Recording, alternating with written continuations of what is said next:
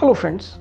Welcome to Book Reading Marathon Challenge, Day 7, Chapter 6 of Atomic Habits. I'm Vivek Kumar signing in for today. Today, we'll be talking about motivation and how motivation is overrated and environment, environment often matters more in making our habits. Anne Thorndike, a primary care physician at Massachusetts General Hospital in Boston, had a crazy idea. She believed she could improve the eating habits of thousands of hospital staff and visitors without changing their willpower or motivation in the slightest way. In fact, she didn't plan to on talking to them at all. Thorndike and her colleague designed a six-month study to alter the choice architecture of the hospital cafeteria. They started by changing how, drink, uh, how drinks were arranged in the room. Originally, the refrigerators located next to the cash refrigerator register in the cafeteria were filled with only soda. The researchers added water as an option to each one. Additionally, they placed baskets of bottled water next to the food station throughout the room. Soda was still in the primary refrigerators, but water was now available at all drink locations.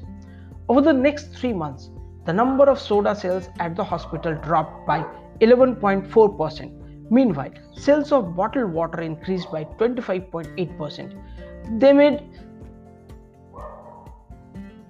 they made similar adjustments and saw similar results with the food in the cafeteria. Nobody had said a word to anyone eating here there. People often choose products not because of what they are, but because of where they are. If I walk into the kitchen and see a plate of cookies on the now counter, I'll pick up half a dozen and start eating.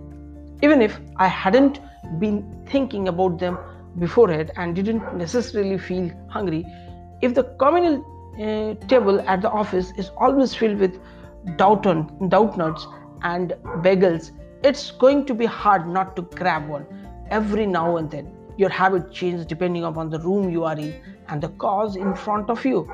Environment is the invisible hand that shapes human behavior. Despite our unique personalities, certain behavior tends to rise, arise again and again under certain environmental conditions. In church, people tend to talk in whisper. On a dark street, people act wary and guarded. In this way, the most common form of change is not internal but external. We are changed by the world around us. Every habit is, con- uh, is context dependent. In 1936, psychologist Carl Lewin wrote a simple equation that makes a powerful statement. Behavior is a function of the person in that in their environment or B is equal to FPE where P is the person, E is the environment, B is the behavior. So B is a function of person and the environment. It doesn't take long for Lewin's equations to be tested in business. In 1952, the economist Hawkins Stern described the phenomenon he called suggestion impulse buying, which is triggered when a shopper sees a product for the first time and visualizes the need for it. In other words, customers will occasionally buy products not because they want them but because of how they are presented to them. For example, items at eye level tend to be purchased more than those down near the floor.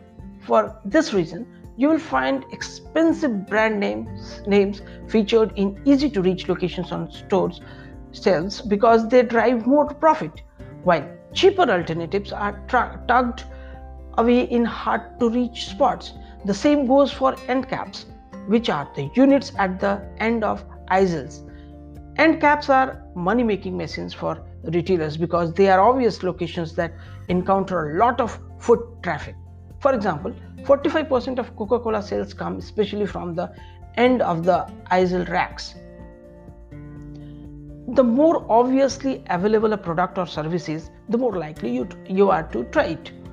People drink Bud Light because it is in every bar and visit Starbucks because it is on every corner. We like to think that we are in control. If we choose water over soda, we assume it is because we wanted to do so.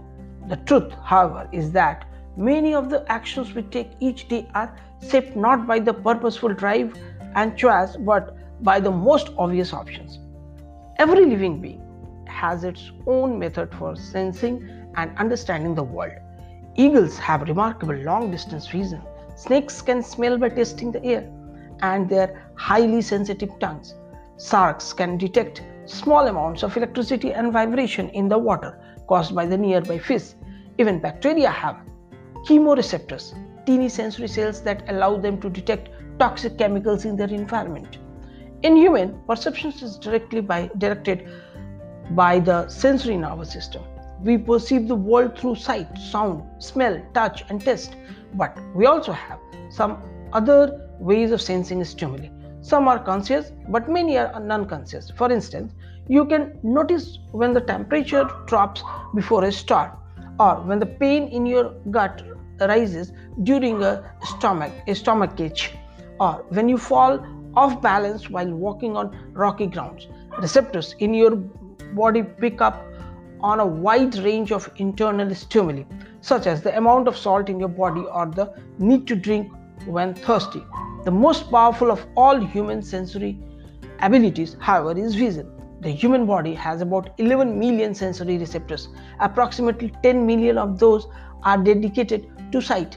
Some experts estimate that half of the brain's resources are used on vision. Given that we are most dependent on vision than on any other sense, it should come as no surprise that visual cause cues are the greatest catalyst of our behavior. For this reason, a small change in what you see can lead to a big shift in what you do. As a result, you can imagine how important it is to live and work in environments that are filled with productive productive cues and devoid of unproductive ones. Thankfully, there is good news in this respect. You don't have to be the victim of your environment. You can also be architect of it. How to design your environment for success. During the energy crisis and oil embargo of the 1970s, Dutch researchers began to pay close attention to the country's energy uses. In one suburb near Amsterdam, they found that some homeowners use 30% less energy than their neighbors, despite the homes being of similar size and getting electricity for the same price. It turned out the houses in this neighborhood were nearly identical except for one feature the location of the electrical meter. One had one, some had one in the basement, others had the electrical meter upstairs in the main hall. As we may guess, the homes with the meters located in the main hall uh, hallway used less electricity. When the energy use was obvious and easy to track, people changed their behavior. Every habit is initiated by a cue, and we are more likely to notice cues that stand out. Unfortunately, the environments where we live and work often make it easy not to do certain actions because there is no obvious cue to trigger the behavior. It's easy not to practice the guitar when it's tucked away in, in the closest. It's not easy to read a book when the bookshelf is in the corner of the guest room. It's not easy to take your vitamins when they are out of sight in the pantry. When the cues that spark a habit are subtle or hidden, they are easy to ignore. By comparison, creating obvious visual cues can draw your attention towards a desired habit. In the early 1990s, the cleaning staff at Schiphol Airport in Amsterdam installed a small sticker that looked like a fly near the center of each urinal. Apparently, when men stepped up to the urinal, they aimed for what they thought was a bug. The stickers improved their aim and significantly reduced spillage around the urinal. Further analysis, further analysis determined that the stickers cut bathroom cleaning costs by 8% per year. I have experienced the power of obvious cues in my own life. I used to buy apples from the store put them in the crisper in the bottom of the refrigerator and forgot all about them. By the time I, I remembered, the apples would have gone bad. I never saw them, so I never ate them. Eventually, I took my own advice and redesigned my environment. I bought a large display ball and placed it in the middle of the kitchen counter. The next time I bought apples, that was where they went, out in the open where I could see them. Almost like magic, I began eating a few apples each day simply because they were obvious rather than out of the sight. Here are few ways you can redesign your environment and make the cues for your preferred habits more obvious. If you want to remember to take your medication each night, put your pills uh, pill bottle directly next to the faucet of the bathroom uh, counter. If you want to practice guitar more frequently, place your guitar stand in the middle of the living room. If you want to remember to send more thank you notes, keep a stack of stationery on your desk. If you want to drink more water, fill up a few water bottles each morning and place them in common locations around the house. If you want to make a habit a big part of your life, make the cue a big part of your environment. The most persistent behavior usually have multiple cues. Consider how many different ways a smoker could be prompted to pull out a cigarette driving in the car, seeing a friend smoke, feeling stressed at work, and so on. The same strategy can be employed for good habits. By sprinkling triggers throughout your surrounding, you increase the odds that you'll think about your habit throughout the day. Make sure the best choice is the most obvious one. Making a better decision is easy and natural when the cues for good habits are right in front of you. Environment design is powerful not only because it influences how we engage with the world, but also because we rarely do it. Most people live in the world others have created for them, but you can alter the space where you live and work to increase your exposure to positive cues and reduce your exposure to negative cue ones. Environment design allows you to take back control and become the architect of your life. Be the designer of your world and not merely the consumer of it. The context is the cue. The cues that triggers a habit can start out very specific, but over time, your habits become associated not with a single trigger but with the entire context surrounding the behavior. For example, many people drink more in social situations than they would ever drink alone. The trigger is rarely a single cue, but rather the whole situation watching your friends order drinks, hearing the music at the bar, seeing the beers on the tap. We mentally, mentally assign our habits to the location in which they occur the house, the office, the gym. Each location develops a connection to a certain habit and routine. You establish a particular relationship with the objects on your desk, the items on your kitchen counter, the things in your bedroom. Our behavior is not defined by the object in the environment but by our relationships to them. In fact, this is a useful way to think about the influence of the environment on your behavior. Stop thinking about your environment as filled with objects. Start thinking about it as filled with relationships. Think in terms of how you interact with the space around you. For one person, her couch is the place where she reads for an hour each night. For someone else, the couch is where he watches television and eats a bowl of ice cream after work. Different people can have different memories and thus different habits associated with the same place. The good news you can train yourself to link a particular habit with a particular context. In one study, scientists instructed insomniacs to get into bed only when they were tired. If they couldn't fall asleep, they were told to sit in a different room until they became sleepy.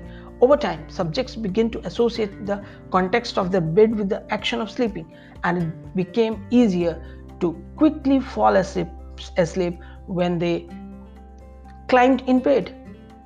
Their brain learned that sleeping, not browsing on the phones, not watching television, not staring, staring at the clock was the only action that happened in the room. The power of context also reveals an important strategy. Habit can be easier to change in a new environment. It helps to escape the subtle trigger and cues that nude you towards your current habit. Go to a new place, a different coffee shop, a bench in the park, a, a corner of your room you seldom use, and create a new habit there. It is easier to associate a, associate a new habit with a new context than to build a new habit in the face of competing cues. It can be difficult to go to bed early if you watch television in your bedroom each night.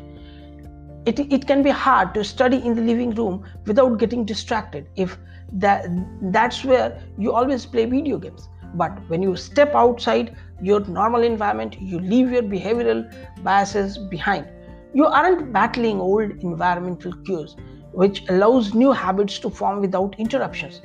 Want to think more creatively? Move to a bigger room, a rooftop, patio, or a building with expensive architecture. Take a break from the space where you do your daily work, which is also linked to your current thought patterns. Trying to eat healthier, it is likely that you shop on autopilot at your regular supermarket. Try a new grocery store. You may find it easier to avoid unhealthy foods when your brain doesn't automatically know where it is located in the store. When you can't imagine to get to an entirely new environment, redefine or rearrange your current one. Create a separate space for work, study, exercise, entertainment, and cooking. The mantra is I find uh, the mantra I find useful is one space, one use. When I started my career as an entrepreneur, I would often work from my couch or at the kitchen table. In the evening, I found it very difficult to stop working. There was no clear division between the end of the work time and the beginning of personal time. Was the kitchen table my office or the space where I made uh, ate meals? Was the couch where I relaxed or where I spent emails, sent emails? Everything happened in the same place. A few years later, I could finally afford to move to a home with a separate room for my office. Suddenly, work was something that happened in here, and personal life was something that happened out there. It was easier for me to turn off the professional side of my brain when there was a clear dividing line between work life and the home life. Each room had one primary use. The kitchen was for cooking, the office was for working. Whenever possible, avoid mixing the context of one habit with another. When you start mixing context, you will start mixing habits, and easier one will usually win out. This is one reason why the versatility of modern technology is both a strength and weakness.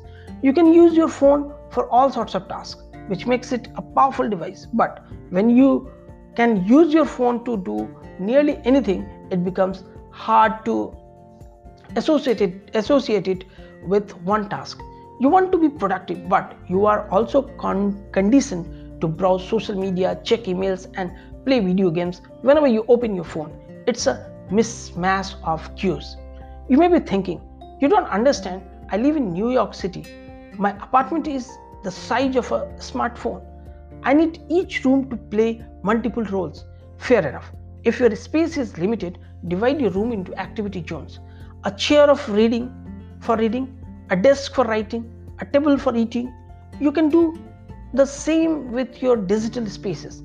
I know a writer who uses his computer only for writing, his tablets only for reading, and his phones only for social media and texting. Every habit should have a home. If you can manage to stick with this strategy, each contest will become associated with a particular habit and the mode of thought. Habits thrive under predictable circumstances like these. Focus focus comes automatically when you are sitting at your work desk. Relaxation is easier when you are in a space designed for that purpose. Sleep comes quickly when it is uh, the only thing that happens in your bedroom. If you want behavior that are stable and predictable, you need an environment that is stable and predictable. A stable environment where everything has a place and a purpose is an environment where habits can easily form. Now, the chapter summary. Small changes in context can lead to large changes in behavior over time. Every habit is initiated by a cue. We are more likely to notice cues that stand out. Make the cues of good habits obvious in your environment. Gradually, your habit becomes associated not with a single trigger but with the entire context surrounding the behavior. The context becomes the cue it is easier to build a new habit in a new environment because you are not fighting against old cues. So, friends, it's Vivek Kumar signing off for today till we meet again tomorrow. Thank you very much.